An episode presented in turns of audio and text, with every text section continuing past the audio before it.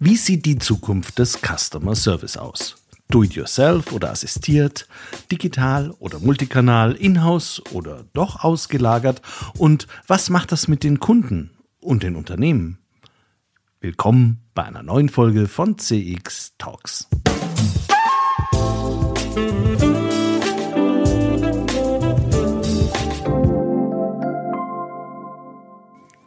Hallo und herzlich willkommen bei CX Talks. Mein Name ist Peter Pirner und ich freue mich sehr, dass du heute wieder dabei bist. CX Talks wird diesen Monat unterstützt von FIR, einem führenden Technologieanbieter für Cloud Contact Center in der Dachregion. FIR entwickelt und betreibt KI-gestützte Software für begeisternde Kundenerlebnisse entlang der gesamten Customer Journey. Mit FIR wird Kundenkommunikation erfolgreich für euch und für eure Kunden. Die einzigartige Kombination aus künstlicher und menschlicher Intelligenz hebt euren Service auf ein neues Kompetenzlevel. So seid ihr stets mit euren Kunden verbunden. Mehr Informationen zu 4 findest du auf der Website www.4.ai und auf der Sponsorenseite von CX Talks.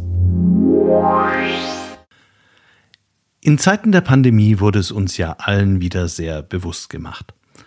Das Contact Center ist eine der wichtigsten Anlaufstellen für Kunden, wenn die Filialen oder Außenstellen mal wieder dicht hatten. Und für meine Laune war es dann ganz entscheidend, wie man mich bedient hat. Es kam an auf die freundliche Stimme der Mitarbeiterin, auf den reibungslosen digitalen Prozess und selbstverständlich auf die aufgeräumte und sehr zugängliche Website. Wenn das passte, musste ich nicht über Facebook oder Instagram meine Ansprüche geltend machen. Das hat ja immer gleich den Charakter eines Prangers. Allerdings, manche Prozesse werden dann schon beschleunigt, wie ich festgestellt habe. Deshalb setzen viele das auch gezielt als Eskalationsstufe ein. Oder vielleicht auch nur, weil dieser Zugang, wie auch WhatsApp, einfach für sie am einfachsten ist. Im Sinne der Unternehmen ist das allerdings meist nicht. Neben des ohnehin notwendigen Serviceprozesses musste man dann auch noch den Reputationsschaden gering halten. Und alle lesen mit. Wie überhaupt im Contact Center bist du unter permanenter Beobachtung und musst gleichzeitig alles im Auge haben. Früher, ja, früher, da konnte man mit Telefon oder Fax ja noch prima Kunden auf Distanz halten. Vielen Dank für Ihre Anfrage. Der nächste freie Mitarbeiter ist in 30 Minuten verfügbar. Wir werden Sie dann umgehend weiterverbinden oder innerhalb von fünf Werktagen auf Ihr Fax antworten. Heute bist du als Contact Center Agent schnell mal der Multikanal-Kommunikations-DJ. So schnell kannst du ja gar nicht schauen, wie die E-Mails, WhatsApps, Videokonferenzanfragen und Telefonate auf dich einprasseln. Jetzt kommt auch noch der blöde Kollege Chatbot dazu, der dir einfach nur noch die schwierigen Fälle weiterleitet, die er selbst eben nicht beantworten kann. Da kommt Freude auf. Wenn die Kunden vorgeglüht bei dir aufschlagen, das hat früher eigentlich nur ein Kollege systematisch im Team gemacht und von denen haben wir uns schließlich auch vor geraumer Zeit getrennt. Und dann wird auch von dir noch erwartet, dass du sofort über mich als Kunde Bescheid weißt Wozu gibt es denn schließlich euer CRM-System und diese fantastische Oberfläche auf deinem Computer, wo du alle Informationen so übersichtlich dargestellt siehst, ohne Parallelanfragen, ohne zu blättern, einfach so auf Knopfdruck machen doch alle Technologieanbieter so tolle Werbung dafür. Du, lieber Contact Center Mitarbeiter, lebst doch im Paradies und solltest dich deshalb so außergewöhnlich sensibel auf meine Anforderungen einstellen können. So erwarte ich mir das schließlich von einem Unternehmen wie dem euren. Wie gut, dass so viele Unternehmen ihre Contact Center so großzügig ausstatten mit Technik und Trainings. Richtig gut wird es doch nur, wenn man es selber macht. Und das bisschen Kundenkontakt werden wir ja noch hinkriegen. Wäre ja gelacht. Oft, eigentlich meist. Unterschätzt wird aber dabei der rasante Fortschritt der technologischen Basis.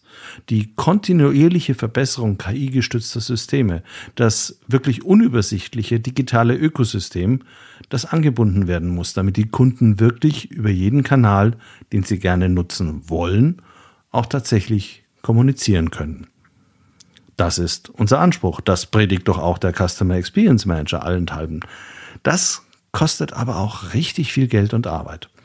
Und dann stellt sich eben doch die Frage, ob man massive Investitionen jetzt vornimmt oder den gesamten Prozess auslagert. Alle Probleme einfach mal an einen Dienstleister weitergeben, der nichts anderes macht, als sich genau mit diesen Themen zu beschäftigen. Ich dachte lange, dass man das Contact Center als wirklich wichtige Schnittstelle zum Kunden nicht außer Haus geben darf. Das muss eine Kernkompetenz bleiben, wie der Vertrieb und damit der direkte Kundenzugang. Mein heutiger Gesprächspartner Sascha Wollenberg ist Chief Customer Officer bei der Teleperformance Germany Group und trotz junger Jahre bereits ein alter Hase im Business. Wir kennen uns über das ICEM und ich wollte schon lange der Frage nachgehen, schafft man bessere Customer Experiences, wenn man den kompletten Prozess auslagert? Was das bedeutet, wann es funktioniert und wann eher nicht, erfahren wir von Sascha in dieser Folge.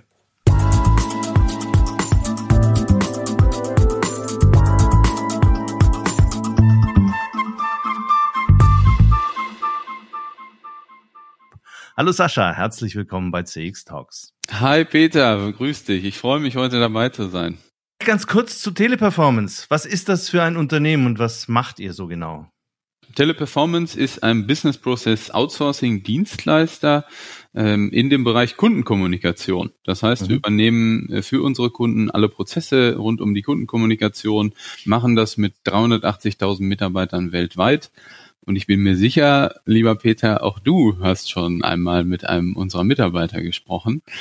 Ähm, und mittlerweile ist es, ähm, sind es aber nicht mehr nur die Menschen ähm, in der Kommunikation, mit denen wir unsere Kunden unterstützen, sondern es ist auch viel Technologie im Portfolio, was wir in Lösungen integrieren und unseren Kunden an die Hand geben.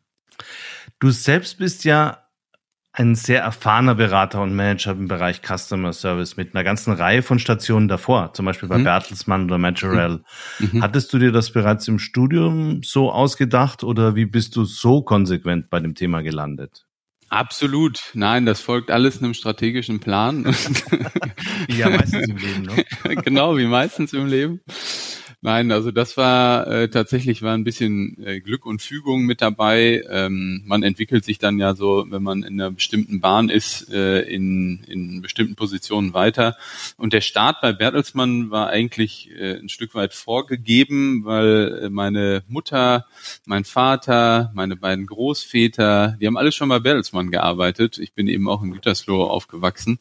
Und dann gibt's auch nur zwei Unternehmen, entweder du gehst zu Miele oder du gehst zum Bertelsmann. Und äh, dementsprechend weil ich mich damals habe ich mich schon immer mit IT auseinandergesetzt. Da hatte ich so einen 486er und danach habe ich so meinen eigenen PC zusammengebaut und äh, dann habe ich also die Fachinformatiker-Ausbildung bei Welsmann begonnen, ähm, Richtung Anwendungsentwicklung und habe dann aber relativ schnell gemerkt, äh, Programmieren selber ist sehr gut als Hintergrundwissen, aber ich würde es jetzt nicht den ganzen Tag machen wollen und habe dann International Management noch bei Bertelsmann on top gelegt, bin dann in so eine Kundenmanagement-Rolle äh, für die IT-Lösungen gegangen. Und dann hat es eigentlich begonnen, weil dann ähm, gab es eine Möglichkeit, in eine operative Leitung im CRM-Bereich zu wechseln und von da aus habe ich dann eigentlich mein Wissen rund um CRM immer erweitert in unterschiedlichen Positionen. Das heißt, er war dann Vertriebsleitung, ähm, ich habe diese Digital Business Unit dort aufgebaut, ähm, die Major Consulting als Geschäftsführer. Und dann bin ich jetzt letztes Jahr zum ersten ersten schweren Herzens, aber trotzdem war es eine gute Entscheidung, ähm, zu der Teleperformance gewechselt. Und da bin ich heute. Wir wollen uns heute ja mit dem Thema Qualität im Customer Service und Business Process Outsourcing beschäftigen. Also das haben wir ganz bewusst ausgewählt gehabt, weil es tatsächlich ein großes Thema auch im, in der Region Dach zunehmend auch wird. Genau. Gleich zu Beginn die Frage, was muss denn aus deiner Sicht ein guter Customer Service heute bei Unternehmen leisten? Mhm. Ja, das ist eine gute Frage. Die, also ein guter Customer Service beginnt erstmal damit, dass ein Kunde seine Anfragen schnell, einfach und kompetent beantwortet bekommt. Über welchen Kanal das ist oder wie das für die unterschiedlichen Unternehmen in den unterschiedlichen Industrien passiert, ist sicherlich von Unternehmen zu Unternehmen unterschiedlich. Dafür muss ich meine Personas kennen, also meine Kunden kennen. Dafür muss ich meine Produkte kennen und die dazugehörigen Customer Journeys. Und dann kann ich ableiten, wie, in welcher Form, in welcher Strategie, in welchem Kanalmix ich das für äh, dieses Unternehmen am besten tue. Also Punkt eins in Richtung guter Kundenservice. Ähm, Punkt zwei ist aber äh, in einer immer digitaleren Welt, die heute immer vergleichbare Produkte hat, sollte ein guter Kundenservice das Gesicht des Unternehmens sein und das Ort zum Markt. Das heißt, ich habe so viele Chancen mittlerweile über den Customer Service in Richtung zusätzliche Umsätze generieren, in Richtung äh, Informationen erhalten über meine Produkte, über die Customer Journey. Ähm, und diese Rolle sollte ein guter Kundenservice heute immer stärker einnehmen. Wie wichtig ist dabei denn die Technologie? Hat sich da enorm viel verändert oder ist das eigentlich so ein schleichender Prozess? Hm. schleichend in Deutschland ähm, in, an, an, mancher Stelle. Also in, der, in, Deutschland muss man schon sagen, wir sind jetzt äh, nicht ganz hinten dran, aber natürlich ist die Adaption in Deutschland manchmal ein bisschen langsamer als in anderen Ländern. Ähm, aber die Technologie äh, an sich spielt eine ganz große und eine maßgebliche Rolle in dem Erfolg für den Customer Service. Bleiben wir mal bei dem letzten Beispiel, das heißt Informationen erfahren. Ähm, da kann ich natürlich auf eine ganz äh, klassische äh, Art und Weise vorgehen und sagen, so, ich äh, dokumentiere mir Kontakte, Kontaktgründe von meinen Kunden, also das klassische Contact Coding. Aber wenn ich moderne Technologie einsetze, wie Interaction Analytic, ähm, wo ich alle Gespräche von Sprache zu Text transkribieren kann und auch alle schriftlichen Kanäle äh, auswerten kann, dann habe ich eine viel größere Möglichkeit aus allen äh, Kommunikationen, die, die relevanten Informationen, positive, negative Sentiments, all das rauszuziehen, was für das Unternehmen, für den Customer Success, ähm, für die Weiterentwicklung des Produkts äh, wertvoll ist und ähm, dementsprechend ist das, glaube ich, ein Beispiel und ein weiteres Beispiel oder weitere Beispiele, um das volle Potenzial des Customer Service auszuschöpfen. Potenzial im Sinne von Kosten, Qualität, Kundenbindung, Kundenzufriedenheit, habe ich sicherlich durch Technologien wie im Bereich Channel Management, Automatisierung im, im Backend oder Frontend noch viel, viel mehr Möglichkeiten. Das heißt, ich glaube, zusammengefasst, ähm, die Technologie ist äh, die Grundlage eines guten Customer Service, er befähigt mich aber außerordentlichen Customer Service und Kundenerfahrungen zu liefern. Und welchen Stellenwert hat dann noch das klassische Contact Center, also der Mensch am Apparat mit direktem Kundenkontakt? Ja, ist extrem wichtig. Ähm, und ich glaube, das Contact Center hat einen, einen größeren Stellenwert als jemals zuvor ähm, eben hatte ich ja schon gesagt, also wir haben, sind eigentlich immer, immer digitaleren Welt und äh, die Kontakte mit den Unternehmen, gerade jetzt durch Corona, ähm, sind wir immer digitaler geworden. Die Kontakte mit den Unternehmen werden immer weniger. Und ich habe die Kontakte eigentlich nur noch in den Situationen, weil ich so einfache Prozesse habe, die ich dann auch automatisiere, wo ich Self-Services zur Verfügung stehe. Und ich habe die Kontakte dann nur noch in kritischen Situationen oder in komplexen Situationen, nennt man dann Moments of Truth. Und in solchen Situationen ist es extrem wichtig, dass ich auf der anderen Seite jemand habe, der mich, der mir sofort weiterhelfen kann und zu einer positiven Kundenerfahrung verhelfen kann. Ich selber kann mich daran erinnern, wenn ich das irgendwie nicht erlebt habe in solchen Situationen, hatte ich jetzt gerade wieder ein Beispiel bei Kinderwagen im Urlaub, ähm, da die Reifen geplatzt sind auf dem Flug. Übrigens netter Tipp am Rande, äh, wenn man Luftkinderreifen hat, Luft bitte ablassen, weil sonst geht das Ventil kaputt äh, und dem hohen Luftdruck. Hatten wir im Urlaub den Fall und äh, da war die Lösung des äh, Dienstleisters jetzt einfach nicht befriedigend und äh, dementsprechend werde ich dort nicht mehr kaufen. Und ich glaube, deswegen ist ähm, so, ein, so ein, der Stellenwert des Contact Centers und des persönlichen Mitarbeiters, der zwar enabled ist durch eine gute Technologie, ähm, aber in den Situationen da ist wichtiger als je zuvor, um, um eine hohe Kundenzufriedenheit und Kundenbindung zu erreichen. Dann hat sich aber wahrscheinlich auch das Profil dieser Mitarbeiter ein bisschen geändert, wo du vorher ja vielleicht sehr viel Masse auch machen konntest und eine mm. ganz, ganz hohe Fluktuation mm. hast, brauchst du heute ja wahrscheinlich tendenziell eher qualifizierte Mitarbeiter. Mm, ja, absolut. Genau das ist der Punkt. Also wenn man jetzt so in das gewünschte Profil reinguckt von einem Mitarbeiter, dann steht da, am besten ist er natürlich sehr treu, der ist sehr empathisch, der ist lösungsorientiert, der ist muttersprachlich, der ist mittlerweile auch IT-affin und kann mit mehreren Kanälen umgehen, mehreren Kanälen arbeiten. Dann ist der noch flexibel in äh, unterschiedlichen Schichten und kann vielleicht auch noch zu Hause arbeiten oder auch im Office.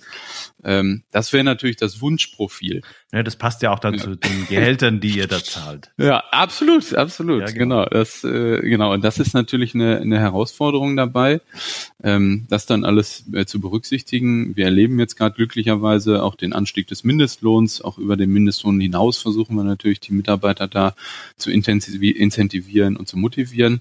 Was wir aber auch sehen bezüglich dieses Profils und was, glaube ich, die größte Änderung dieses Profils ist, ist, dass es eine immer größere Offenheit für äh, die Möglichkeit von zu Hause zu arbeiten gibt durch die äh, Corona-Pandemie. Also auch bei, bei Bertelsmann vorher oder auch bei Teleperformance äh, gab es vorher nicht allzu viele Projekte, in denen wir Work from Home ähm, etabliert hatten. Und durch die Corona-Pandemie haben wir gesehen, wow, wir haben echt viele Vorteile dadurch. Und äh, dementsprechend die Möglichkeit von zu Hause aus zu arbeiten ist, äh, sind, hat sich im Profil definitiv geändert. Und auch die Offenheit gegenüber Nearshore demzufolge. Vorher war es immer so, ja, der Mitarbeiter, den muss ich schon nebenan besuchen können und dem muss ich mal über die, Mitar über die Schulter schauen. Jetzt haben wir gemerkt, in ein, zwei Jahren, das muss ich vielleicht gar nicht mehr. Und dementsprechend ist auch die Offenheit äh, für Nearshore-Projekte gestiegen. Ähm, zeigt sich darin, dass sich die Zahlen auf 25.000 Mitarbeiter, wenn man den ganzen deutschen Markt nimmt, verdreifacht hat in den letzten drei Jahren.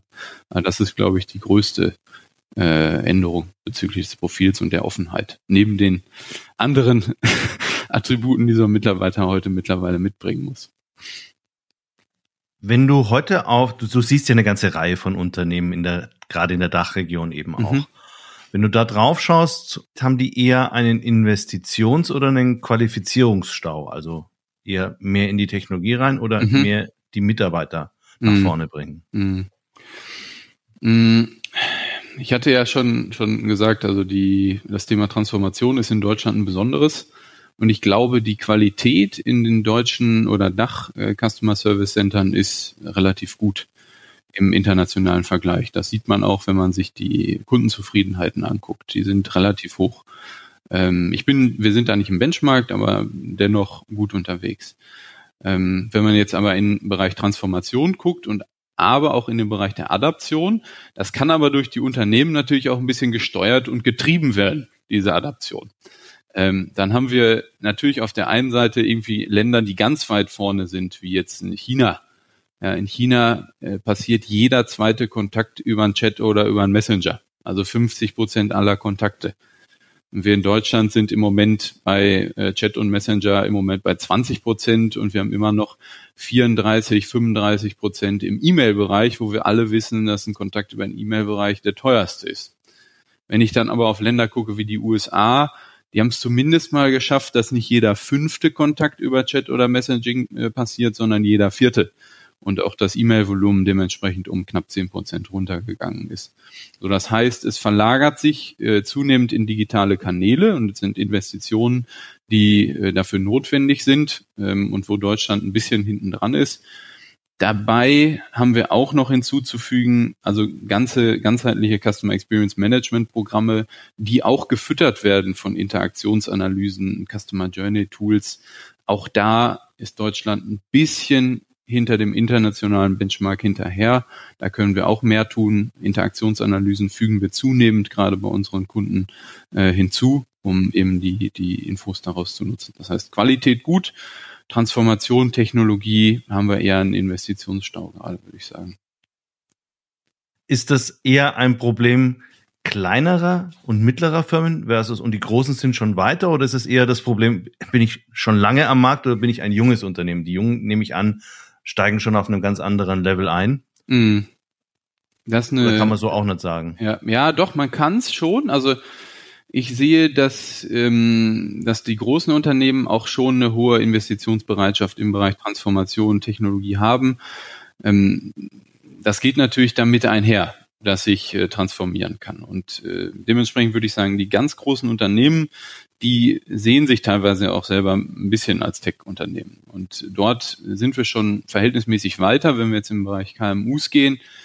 Dann hängen die noch ein bisschen hinterher, ich brauche natürlich auch Ressourcen, die das Ganze steuern können, die den Markt auch äh, beurteilen können, die die Auswahl treffen können, die es implementieren können. Ähm, und da wird es dann ein bisschen knapper. Wenn ich jetzt aber wiederum in junge Startups gucke, die sind, weil die häufig auch sich als Tech-Unternehmen selbst definieren, die sind dann häufig wiederum sehr weit. Also die gehen vielleicht auch ausschließlich mit dem Kanal Chat oder Messaging. Gerade im Bereich Food Delivery sehe ich es jetzt zunehmend erstmal an den Start, um ein, ein, einfaches Modell, was zu dem, zu dem Geschäftsmodell passt, äh, auch im Customer Service anzubieten, was auch kosteneffizient ist, was aber trotzdem die Anliegen der Kunden löst. Eine Möglichkeit, wenn ich jetzt als Unternehmen dieses Problem habe, das zu lösen, ist ja das Business Process Outsourcing, also das mhm. komplette Auslagern von Unternehmensprozesse an Dritte. Genau. Zum Beispiel im Bereich Customer Service. Man macht das aber auch in anderen Bereichen. Mhm. Im CX-Management gelten aber gerade die Touchpoints, an denen Menschen interagieren, als besonders wichtig, weil sie mhm. Ganz schnell zu Verärgerung oder auch zu Begeisterung führen können. Mhm, Außerdem sind sie auch eine wichtige Ressource, um Kundenfeedback zu Produkten oder Services im Unternehmen zu bekommen. Also mhm. auf den ersten Blick hätte ich das jetzt als unternehmenskritisch eingeschätzt, was mhm. tendenziell eher gegen Auslagerung spricht. Mhm. Liege ich da richtig? Mhm. Ich würde sagen, jein. Also ja, musst du sagen, äh, weil ihr es ja anbietet. Genau. ähm, äh, es gibt aber auch äh, zunehmend viele Unternehmen, die dazu tendieren, das auszulagern, ähm, die also die Entscheidung getroffen haben. Natürlich auch viele Anbieter in dem Bereich. Und jein aus dem Grund, weil die CX ist natürlich ein äh, unternehmenskritisches Element und ist mittlerweile ja der Hauptunterscheidungsfaktor ähm, im Wettbewerb oder der wichtigste Entscheidungsfaktor im Wettbewerb. Und dementsprechend sollte, sollte die Arbeit rund um die Customer Experience, die ja auch mit dem Produkt verbunden ist, unbedingt auch im Unternehmen verbleiben.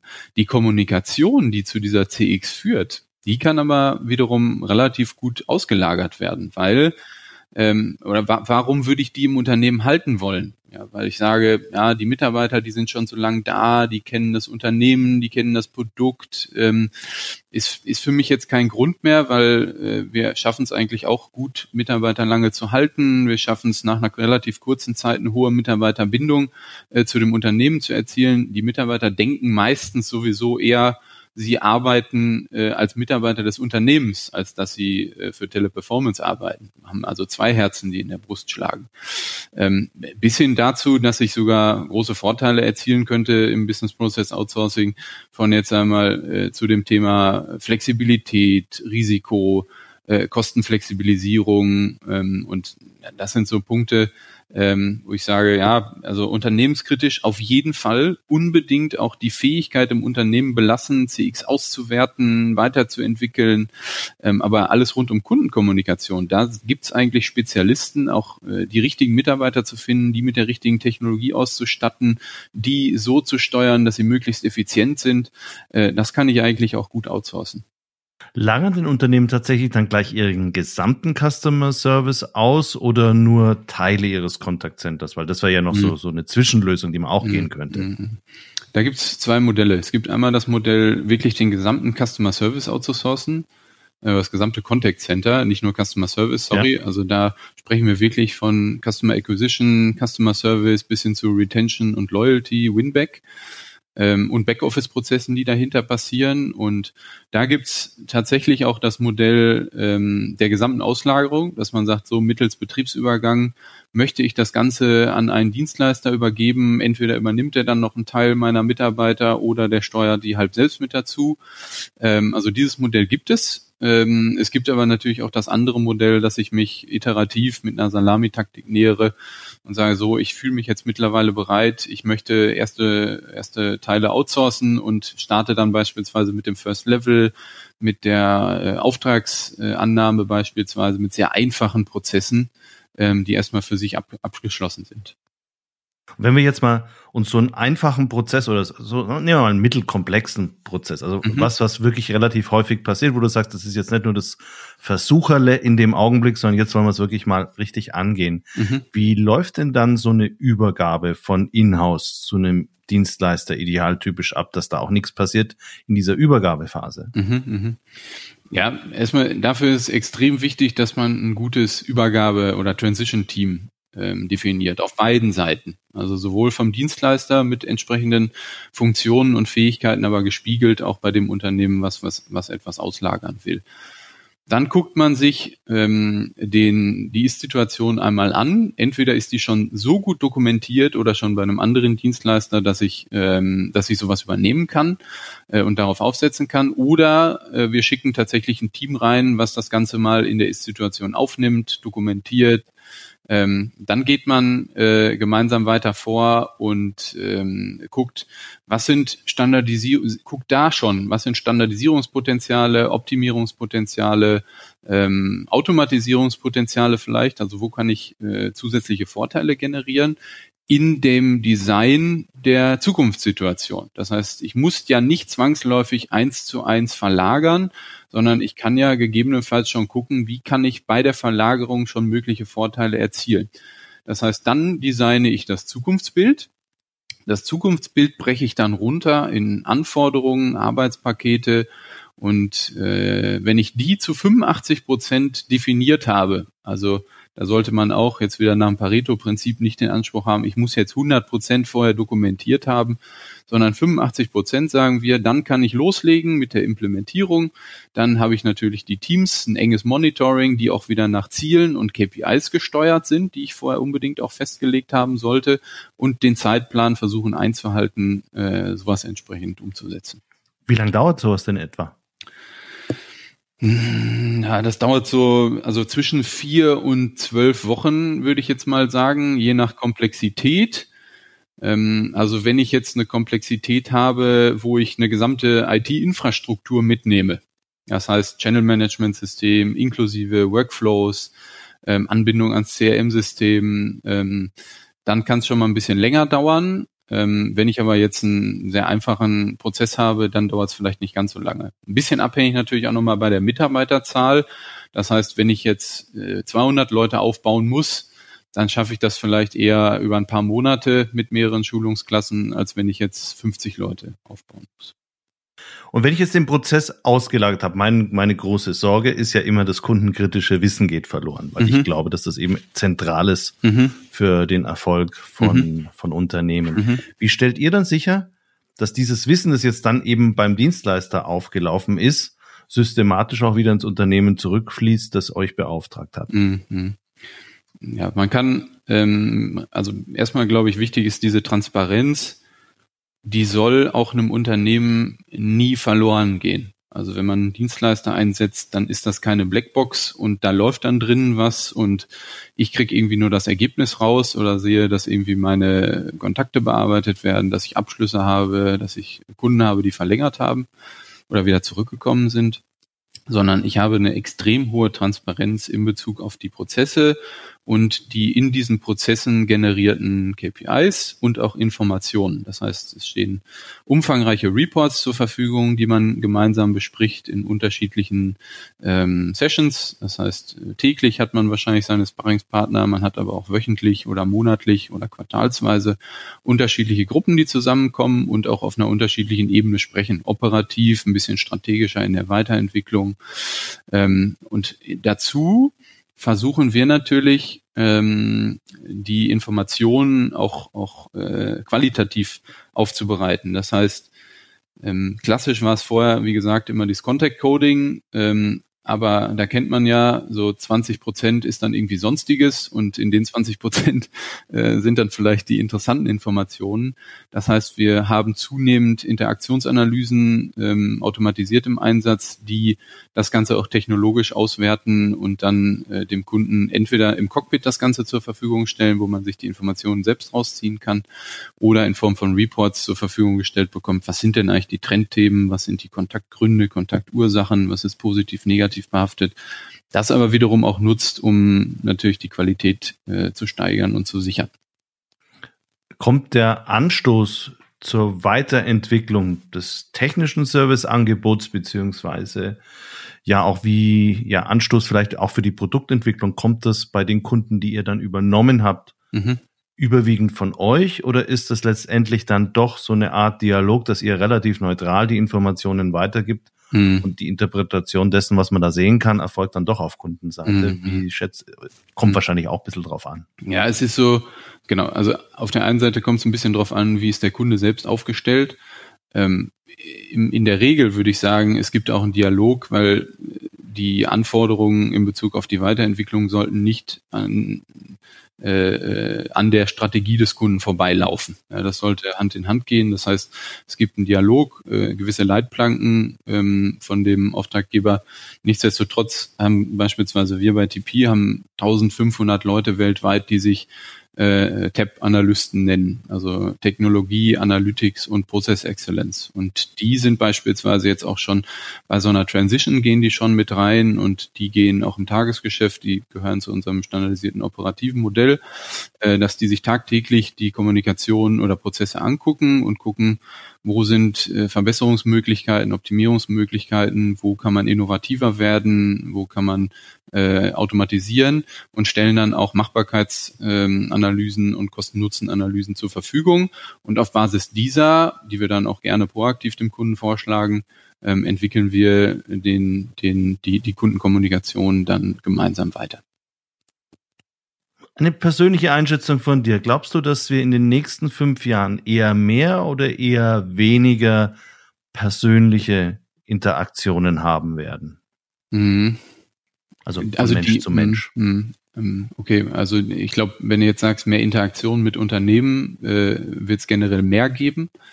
Ähm, da aber viel automatisiert ähm, weil wir in einer zunehmend digitaleren und vernetzten Welt auch leben, wo es Unternehmen gibt, die Produkte haben, die mit anderen Produkten auch wiederum vernetzt sind.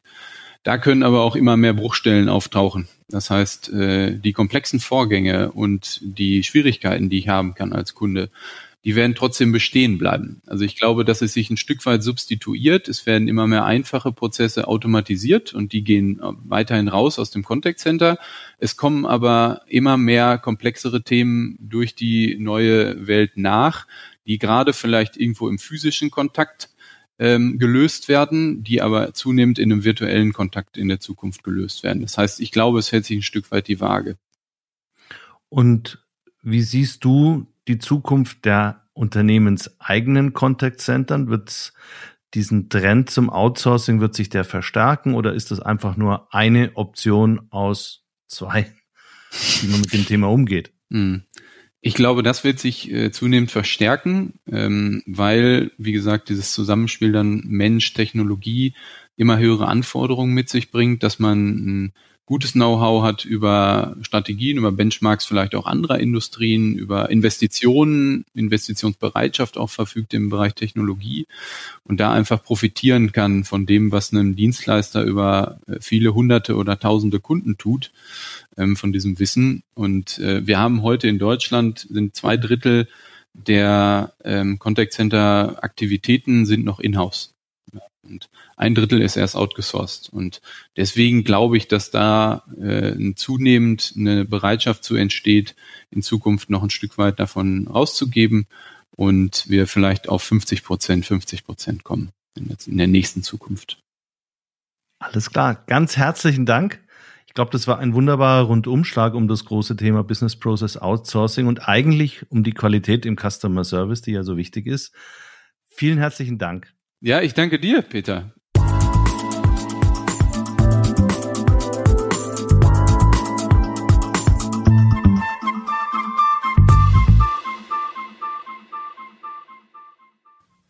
Das war Sascha Wollenberg, Chief Customer Officer bei der Teleperformance Germany Group zum Thema Business Process Outsourcing im Contact Center. Einer der wichtigsten Komponenten, wenn es um Interaktionen mit Kunden geht.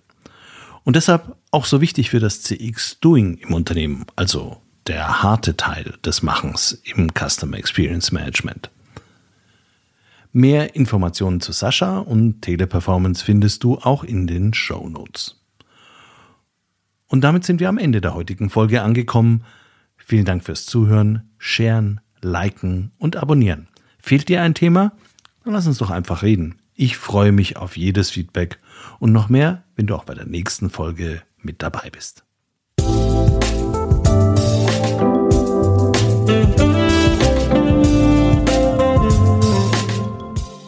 Das war CX Talks, der erfolgreichste deutschsprachige Podcast für Customer Experience Management. Mehr Informationen zu CX Talks findest du im Newsletter des ICEM, auf LinkedIn und unter www.cx-talks.com.